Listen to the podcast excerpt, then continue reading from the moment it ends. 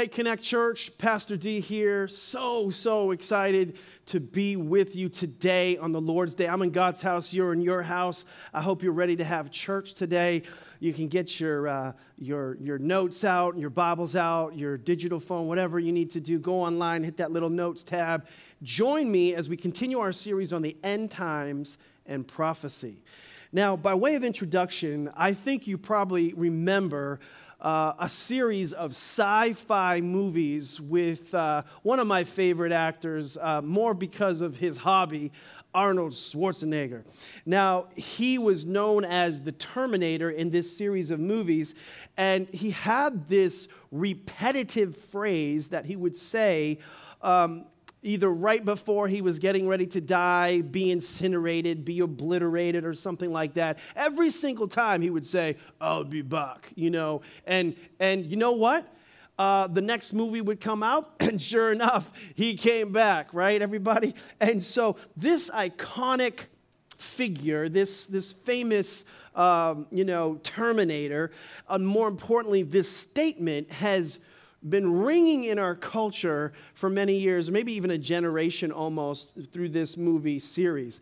But this line, I'll be back, was stolen. It was stolen because this line surfaces over 2,000 years ago. Jesus Christ came from another world, another dimension, as it were, and he dwelt among men. He came on a mission, he completed his mission, and just before he ascended into heaven, he said these words I'll be back.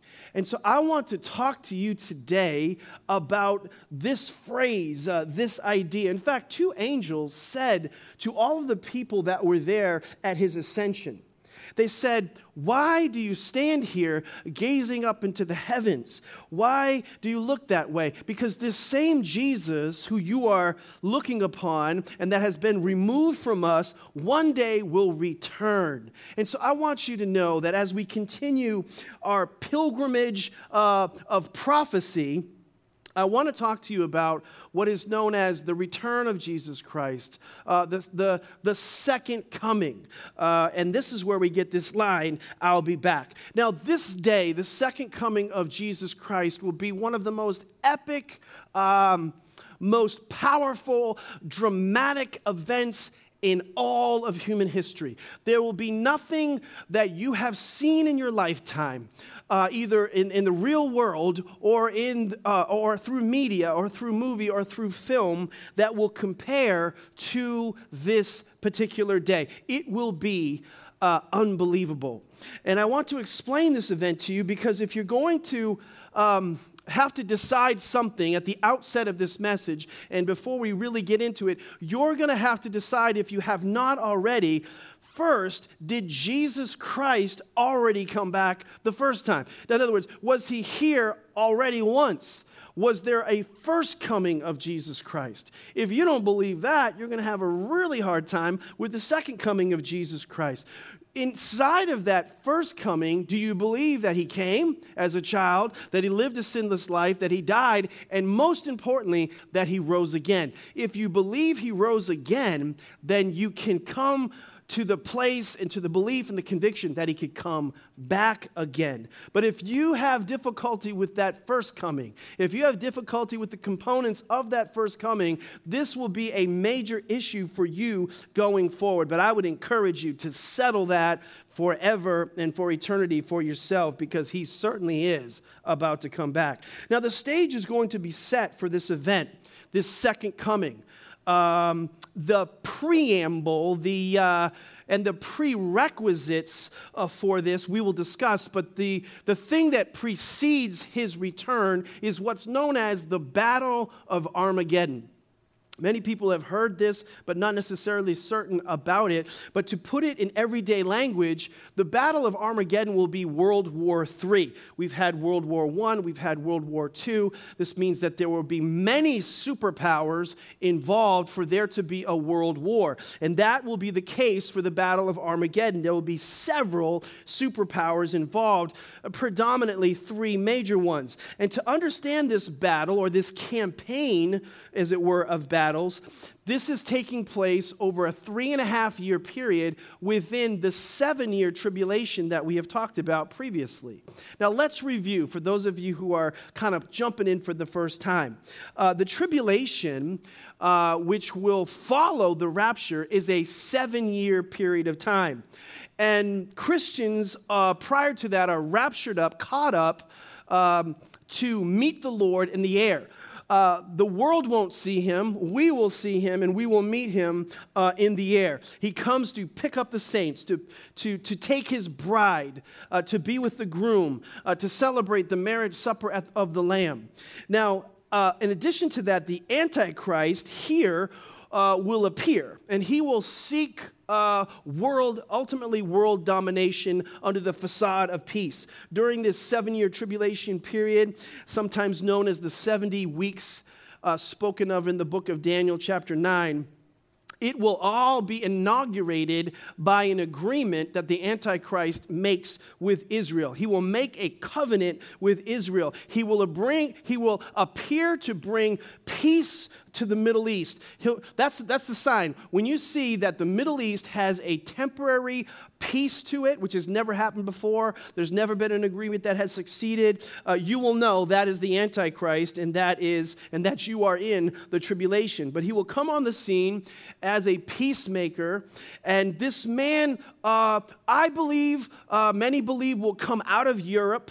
Um, Daniel uh, chapter 4, Daniel chapter 7 talk about what's known as the ten toes, uh, speaking of the Roman Empire at the time. But now we know this to be uh, Europe, and the European Union of these different territories has come, and he will arise out of these, this area and become the answer uh, to all of the problems that have surfaced in the Middle East, and he will ultimately uh, establish himself as an authority and seize power. And when he does this, something will occur because he's going to become such a prominent, uh, popular figure. Um, he will begin to assert himself. He'll be like Hitler. Uh, Hitler once said, Today, Europe, and tomorrow, the world. That's his ultimate uh, agenda. And so he will come up, he will lead uh, out of Europe, and then he is going for world domination. Now, other nations, another fact is that other nations will resist this plan, this agenda of the Antichrist. Scripture says this in the book of Daniel, chapter 11. I'm going to be reading from verses 40 to 45. We're going to have some heavy duty scripture today. But at the time of the end, the end of the tribulation period, this is verse 40, the king of the south will engage him him is the Antichrist, the king of the south uh, uh, in this battle. And the king of the north will storm out against him. Him is the Antichrist, with chariots and cavalry and a great fleet of ships. He will invade many countries and sweep through them like a flood. He will also invade the beautiful land, that's referring to Israel. Many countries will fall, but Edom, Moab, and the leaders of Ammon will be delivered from his hand. He will extend his power over many countries. Egypt will not escape. He will gain control of the treasures of gold and silver and all the riches of Egypt, with Libyans and Cushites in submission. But reports, or you could say rumors from the east and the north, will alarm him, and he will set out in great rage to destroy and annihilate many. He will pitch his royal tents between the seas and the beautiful holy mountain. That's Israel all the way to the Mediterranean Sea. And yet he will come to his end and no one will help him. Let me summarize this complicated, semi confusing text just to be clear for you to the best of my ability. The Antichrist is going to come on the scene. And again, he appears to be a peacemaker. Then the king of the north um, will hear about his intent to, for world domination, and he will not accept that. The king of the north is Russia, okay? Russia uh, and the communist bloc uh, will, will try to come against the Antichrist. I don't think it should surprise you that Russia would do this. Russia is, is kind of now getting closer to the Middle East, and it's, it's, it's within Syria now, helping them. And this nation that once uh, looked like it was going to fall apart, the collapse of the uh, Soviet Union has risen seemingly overnight to become a superpower and certainly a intricate part or force within the Middle East. Now, the scripture tells us that the king of the north is, is going to join with the king of the south. Now, the king of the south, uh, out of, it says out of Egypt, but it's the Islamic nations. It represents the Islamic nations. And they don't want to be ruled by the Antichrist as well. And, and, and they, um, they remember uh, and know that he is going to attempt to position himself, the Antichrist, as God. So they don't want to be ruled by him. They join together, the king of the north and the king of the south. They're going to come against him. And the Antichrist is going to come over into the beautiful land, that is Israel. He will position himself in Israel, uh, the centerpiece of all of this conflict, specifically in Jerusalem itself, and he will defeat the king of the north and the king of the south. And then the king of the east is going to hear about this. Now, the king of the east, the Orient land, uh, known as China, now sees that the Antichrist has established itself as a power, defeated both the king of the north and the king of the south. And the Bible talks about that, that he will come to invade and to attack uh, the Antichrist. And scripture actually records that there will be as many as 200 million fighters. Like, wow. This is big. This is a big world war. And in this three and a half period, they will descend. All these nations are coming to try to de- defeat the Antichrist. And the three kings and all their armies come against him. And so what happens? In Revelation chapter 16, verse 13, it says this then I saw three impure spirits that looked like frogs. They came out of the mouth of the dragon. The dragon is referencing Satan. Out of the mouth of the beast, that's referencing the Antichrist. And out of the mouth of the false prophet. They are demonic spirits that perform signs and they go out to the kings of the whole world to gather them for the battle on the great day of God Almighty. It says, Look, I come like a thief. Blessed is the one who stays awake and remains clothed, so as to not go naked and be shamefully exposed. Then they gathered the kings together to the place that in the Hebrew is called Armageddon. Now, uh, so Armageddon is this huge plain, P L A I N. It's staggering in size if you look it up online. Napoleon called it the most uh, natural battlefield on all of the earth. And the scripture says uh, that the dragon, the beast, and the false prophet, kind of what I referred to in previous messages as the unholy trinity, lured the nations to this place, these superpowers to this place. And, and so they're planning to come and fight the Antichrist. They think one thing, but another thing's happening. They're coming to fight, but actually the Antichrist is bringing them to a fight. And so they're coming to decide to fight, but Satan is drawing them and luring them to this fight because Satan, uh, the Antichrist, uh, the false prophet have supernatural powers to deceive and to distort and to lure but something else is going on. And there's another player in this story. Zechariah chapter 14 prophesies this in verses 2 and following. It says, I will gather all the nations to Jerusalem to fight against it. The city will be captured, the house ransacked, and the women raped. Half of the city will go into exile, but the rest of the people will not be taken from the city. Then the Lord will go out and fight against those nations as he fights on the day of battle. On the day his feet will stand on the Mount of Olives east of Jerusalem. And on the Mount of Olives will be split in two from east to west, forming a great valley. And then um, there's another verse I'll get to later, but these superpowers, they, they all come against the Antichrist. Satan's drawing them to this fight, uh, to the Antichrist, but God also is bringing these nations there to confront the Antichrist and make sure, in a sense, they're all there.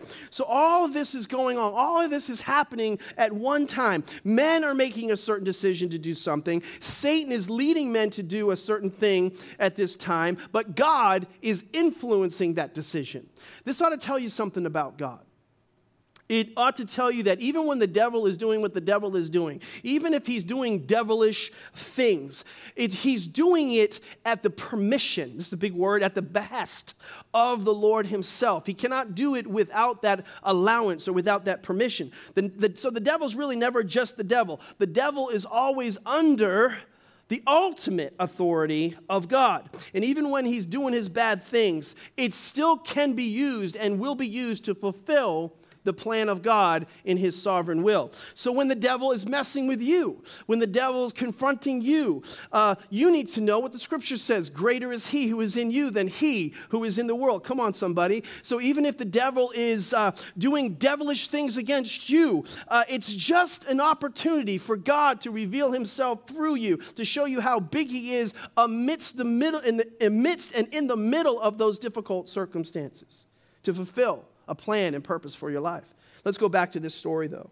All these nations, they're conve- con- converging uh, in the Middle East, in, in, in, in, and around Israel, with the centerpiece again of being Jerusalem. The devil, the Antichrist, the false prophet, they have this supernatural power, and the devil has this plan. And he's out to destroy Israel. Um, he's, his only hope uh, to destroy or to have victory over God really is he can't he can't is to make sure that God's promises don't come true. Uh, God created Israel ultimately to be a repository for his will and his word, his living word. And so the word of God written came through Israel. Um, Christ came through, the Christ child came through Israel. And so the devil, in addition to wanting world domination, is bringing everybody to the Middle East with the, with the goal of destroying Israel. Because if he can do that, then Christ can't return because of the promises that that God had made. And so the promises of God was that Christ would, would come back when Israel was saved. Remember that, okay? And accepted that Jesus was the Messiah. Now, for all intents and purposes, unless you are a Messianic Jew, uh, the, the, the, Jews, Israel, has not accepted Jesus as the Messiah. They do not believe that he came the first time and now he's coming a second time. They're still waiting for the first time. But, on, in, but in order for the promises of God to be filled, uh, Israel has to accept that Jesus is the Messiah. So Satan wants to destroy Israel so Christ can't return, prove proving him a liar. And once God is proven a liar, Satan can have victory because God loses his integrity. Are you tracking with me out there? So, um, you have in Revelation chapter 12 this strategy of destroying Israel. Revelation 12 13 says it like this and when the dragon, Satan, saw that he was thrown down to earth, he persecuted the woman. The woman is referencing Israel, who gave birth to the male child. That's referencing Jesus. But the two wings of the great eagle were given to the woman, Israel, so that she could fly into the wilderness to her place, where she was nourished for a time and times and a half time from the presence of the serpent. And the serpent poured water like a river out of his mouth after the woman, so that he might cause her to be swept away like a flood. He was trying and has been trying to destroy Israel. I hope you can see that in this text. That's why you keep hearing about people uh, that don't like Israel um, the enemy has been uh, driving, uh, trying to drive Israel right into the sea, right into the Mediterranean, uh, to just like flood it so that it drowns, because Satan has inspired the nations with notions and ideas uh, for a millennia, for millennia, two millennia, so that it could nullify and um, uh, uh, eliminate God's ability to fulfill his promises. This is more of the theological answer to the problems of the Middle East.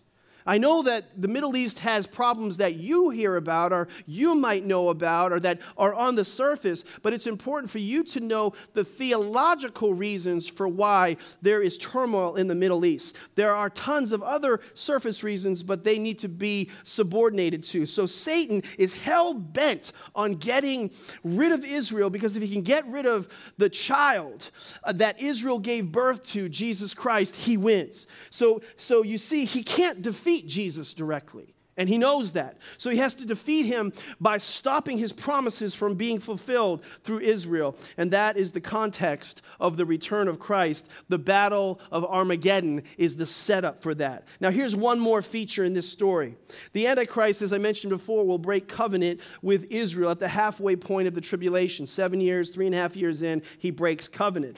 This is referred to as, and you see this in Revelation and other places, the abomination of desolation. What What on earth is that talking about? It basically means that he, the Antichrist, will set himself up in Jerusalem in the temple of God, and he will set himself an image of himself and tell and establish himself as God.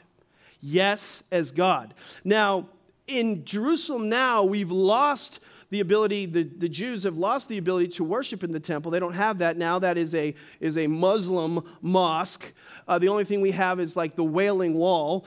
Uh, the, the Jews only have that right now, but they'll get, they're going to get it back and in the middle of the tribulation. But the Antichrist is going to set his image there by and through the false prophet and establish himself as a God. Now, in Daniel chapter 9, verse 26, it says, After this period of 62 sets of seven, the anointed one will be killed, appearing to have accomplished nothing.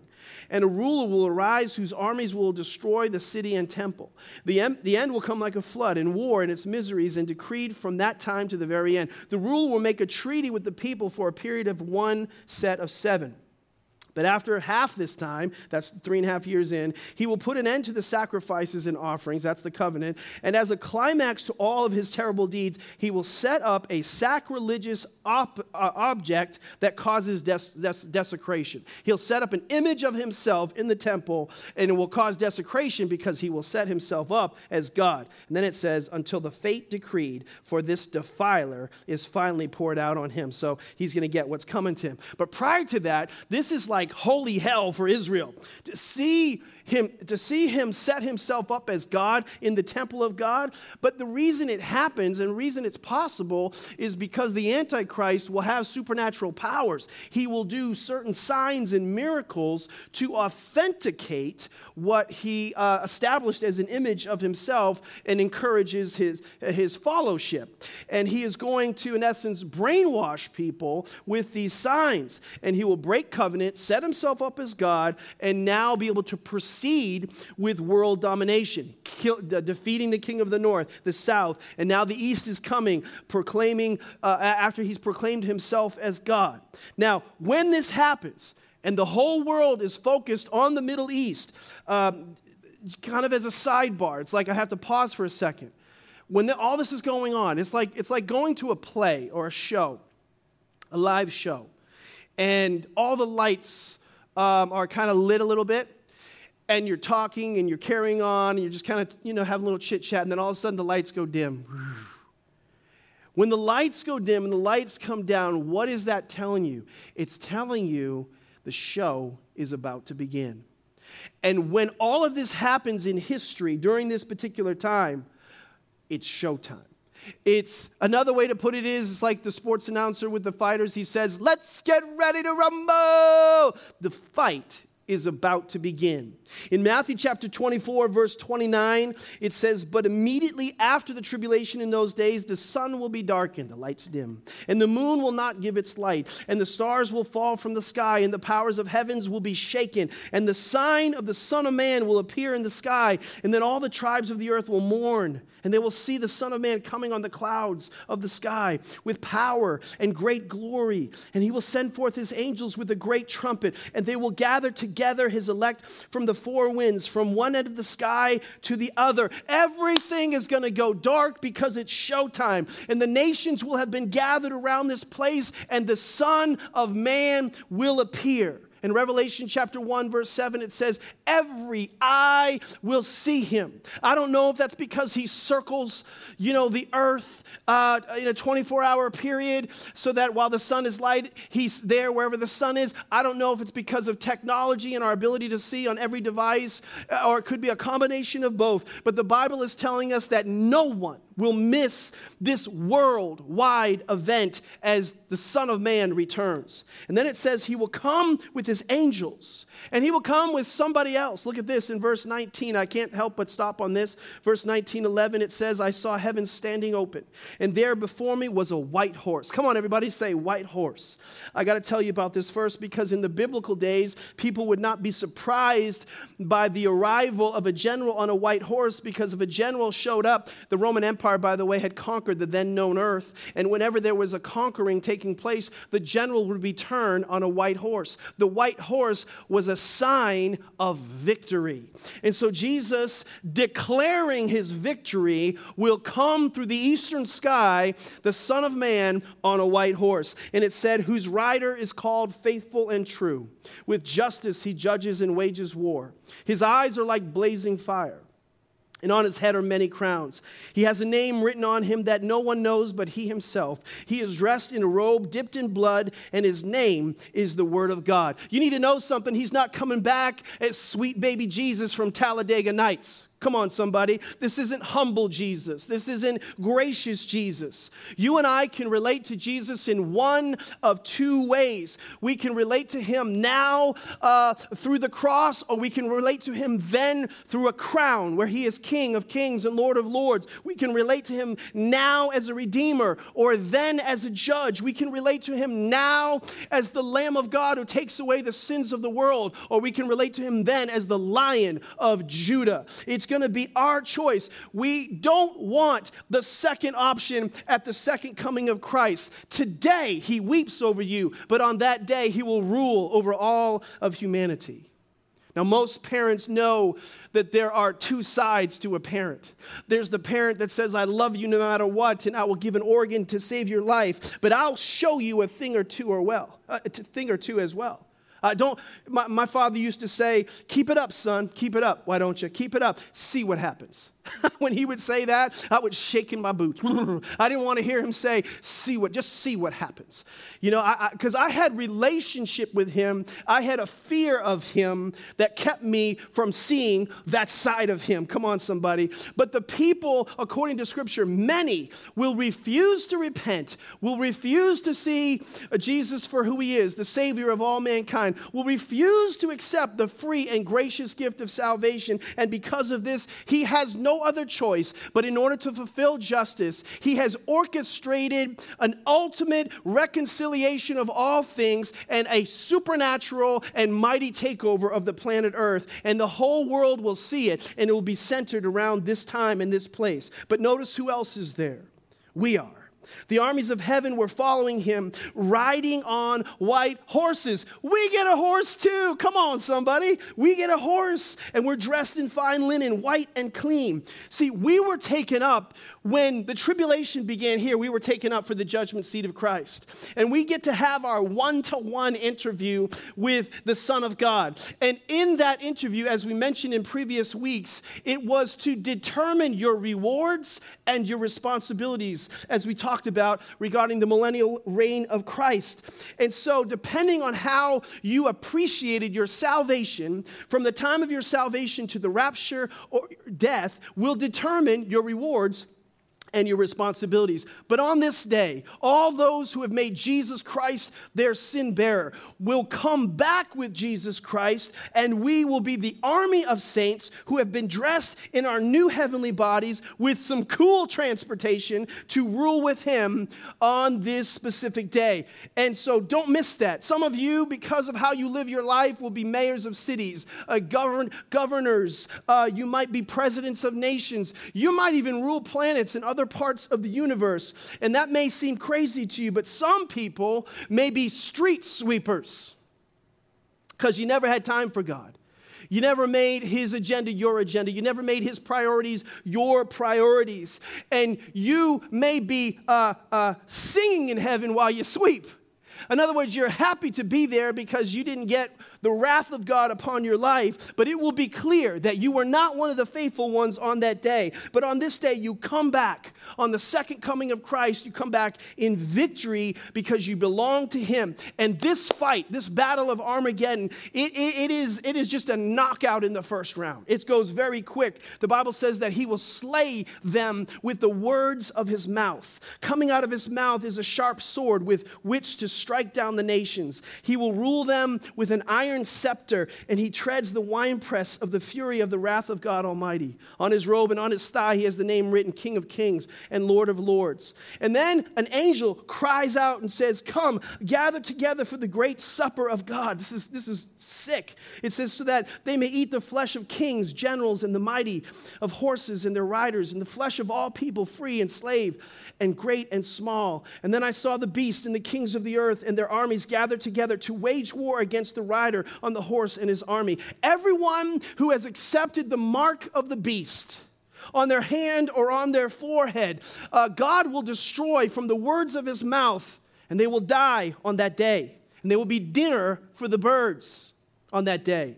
And some may think this isn't true, and some may think this is a joke, and some may think this is made up, and some may think this is just some sci fi story. But on that day, you will know. And that's why I'm telling you to reconcile and decide for yourself now, in this life, in this moment, that Jesus Christ did rise from the dead, because if he did, you better not play with this story. You better not play with this reality.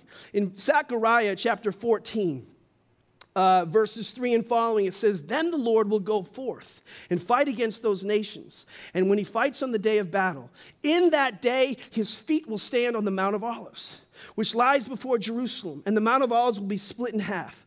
And then it says in verse 9, and the Lord shall be king over all the earth. In that day he shall be the only one worshiped, and his name the only one. I remind you, according to his word and prophecy, he is coming to rule with an iron scepter. And we have this life, history now to make determinations for that. But all through history, people have been, in essence, looking for a righteous dictator, and he will come and he will rule with a rod of iron. He will not permit chaos on the streets, he will not permit police to hurt citizens or citizens to hurt police because he will rule this world with an iron scepter, and what he says goes, and that settles it. We live in a day where everybody wants to be the king of their own life, or there's a king for everything. There's a lion king, there's the king of pop, there's the king of soul, uh, there's the king of rock and roll, there's King Kong. I don't care, but people, there's all kinds of kings that are out there. But on this day, he will declare himself king of kings and lord of lords, and he will be large and in charge, and everybody will have to check in with him, and he will judge mankind because they have the mark of the beast upon them and they refuse to to repent. In Revelation chapter 19, verse 21, look what happens. It says, The beast was captured, and with it the false prophet, who had performed all these signs, deceiving many. With these signs, he deluded those who had received the mark and worshiped its image. The two of them were thrown into the fiery lake of burning sulfur. And that, I will talk about that in the coming week. The rest were killed with the sword coming out of his mouth and of the rider on the horse, that is Jesus. And all the birds gorged themselves on their flesh. This is carnage like we've never known, never seen, ever in human history. In verse 20 of Romans 14, it talks about how the blood that was shed will literally splash up to the bridle of the horse. It's so, there'll be so much blood for 200 miles. The day of man, the age of grace, the age of the cross, the age of the church, God has offered salvation for free. He's saying, during this time, I want to be your Savior. I do not want to be your judge. But during the day of the Lord, that's what this period of time will be, it will be too late. He will be your judge, He will no longer be your Savior. And honestly, there's so much more to talk about in this subject, so many details, so many important texts. It's so intense, uh, and all I could touch on was the, was the majors here. And I like to explain it like this it's like this watch. I have many watches at home, it's kind of an addiction. And many of the watches I have, I don't know how they work.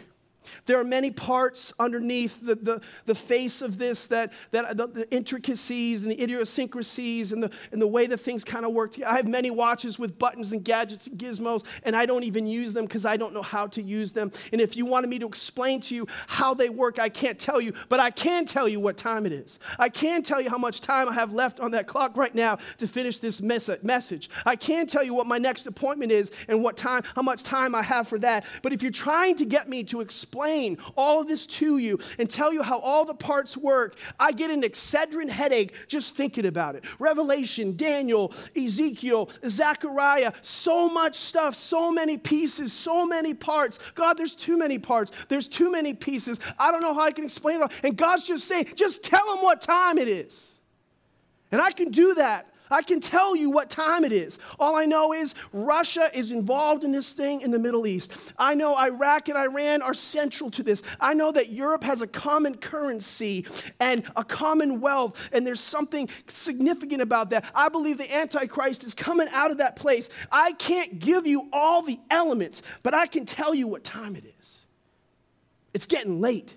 It's getting late because, based on my prophetic watch and the word of God, it's getting late. And you and I need to be ready. Zechariah 12:10 says, "They will look on him who they pierced." The Jews will look on him on that day, uh, who they killed. But Romans 11:36, as a fulfillment of God's ultimate plan and prophecy, says, "All of Israel on the day that He returns will be saved." In short, God will use the activities of Satan to answer the requirements for Israel in order to fulfill a promise related to the return of Christ. And on that day, they will see him. They will look upon him whom they have pierced, and they will believe he is the Messiah. And for us, when we see Jesus, we will see him and we will know that it is him because he will be unmistakable. On that day, they will know it's him because of his glory. On that day, we will know him because of his glory, but we will also know him in on that day in the millennial reign and for all eternity because of his scars. Jesus will be the only scarred, imperfect being in eternity. You and I, whatever scar, I have several scars on my stomach and chest from different surgeries and things that I've had and injuries. All of those will be removed. It'll be perfection. Glory be to God. And your, your body will be too. It'll be total perfection. But you will be able, Jesus, for Jesus, it will not be so. For Jesus, he, he will be unmistakable because his scars will remain. Why? Because it will serve as a reminder for us in all eternity that he carried through his scars, his, uh, his nail pierced hands, his nail pierced feet, uh, his, his, the spear that went into his side and the scar from that, the scars upon his back, the, the crown of thorns upon his head, it all serve as a reminder that when you, when you go on uh, the, the, the golden streets on, you know, you could call it uh, Gold Street and Silver Boulevard, when you cross that place in heaven, you will have a moment of joy. You will have a moment of celebration because your eternal destiny was altered at the cross and our lives were purchased by the Son of God because of his scars.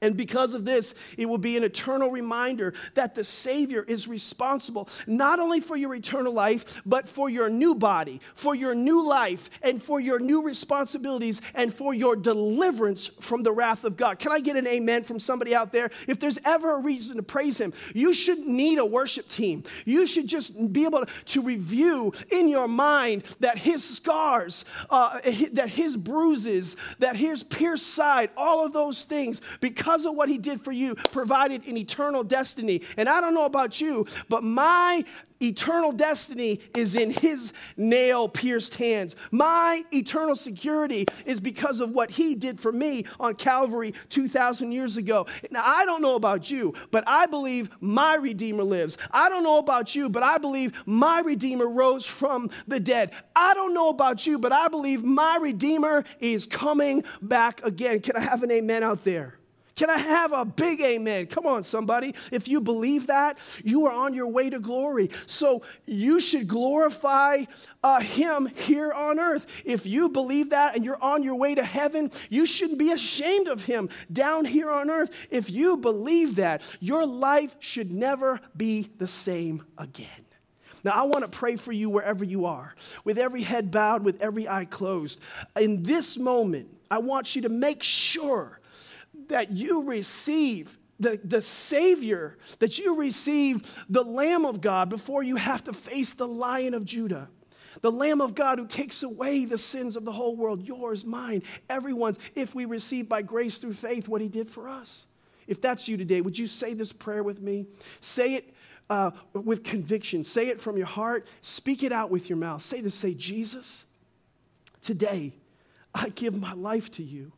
I don't want to go another day without knowing you, without feeling the security that comes with the gift of salvation that you provided for me when you gave your life for me. You died, you lived and died so that when I die, I could live with you forever. I receive that gift today in Jesus' name. Amen. Now, I want you to know something that all of heaven rejoices. Jesus no longer is weeping for you. He is, he is celebrating because you just made that decision. That makes him so happy. And because of that, you can come back on the second coming of Jesus Christ and be a part of that army. You can celebrate at the marriage supper of the Lamb. You can rule and reign with him in the millennial reign. And you can be with him and the whole family of God for all eternity. God bless you guys. It's been an honor. I love you.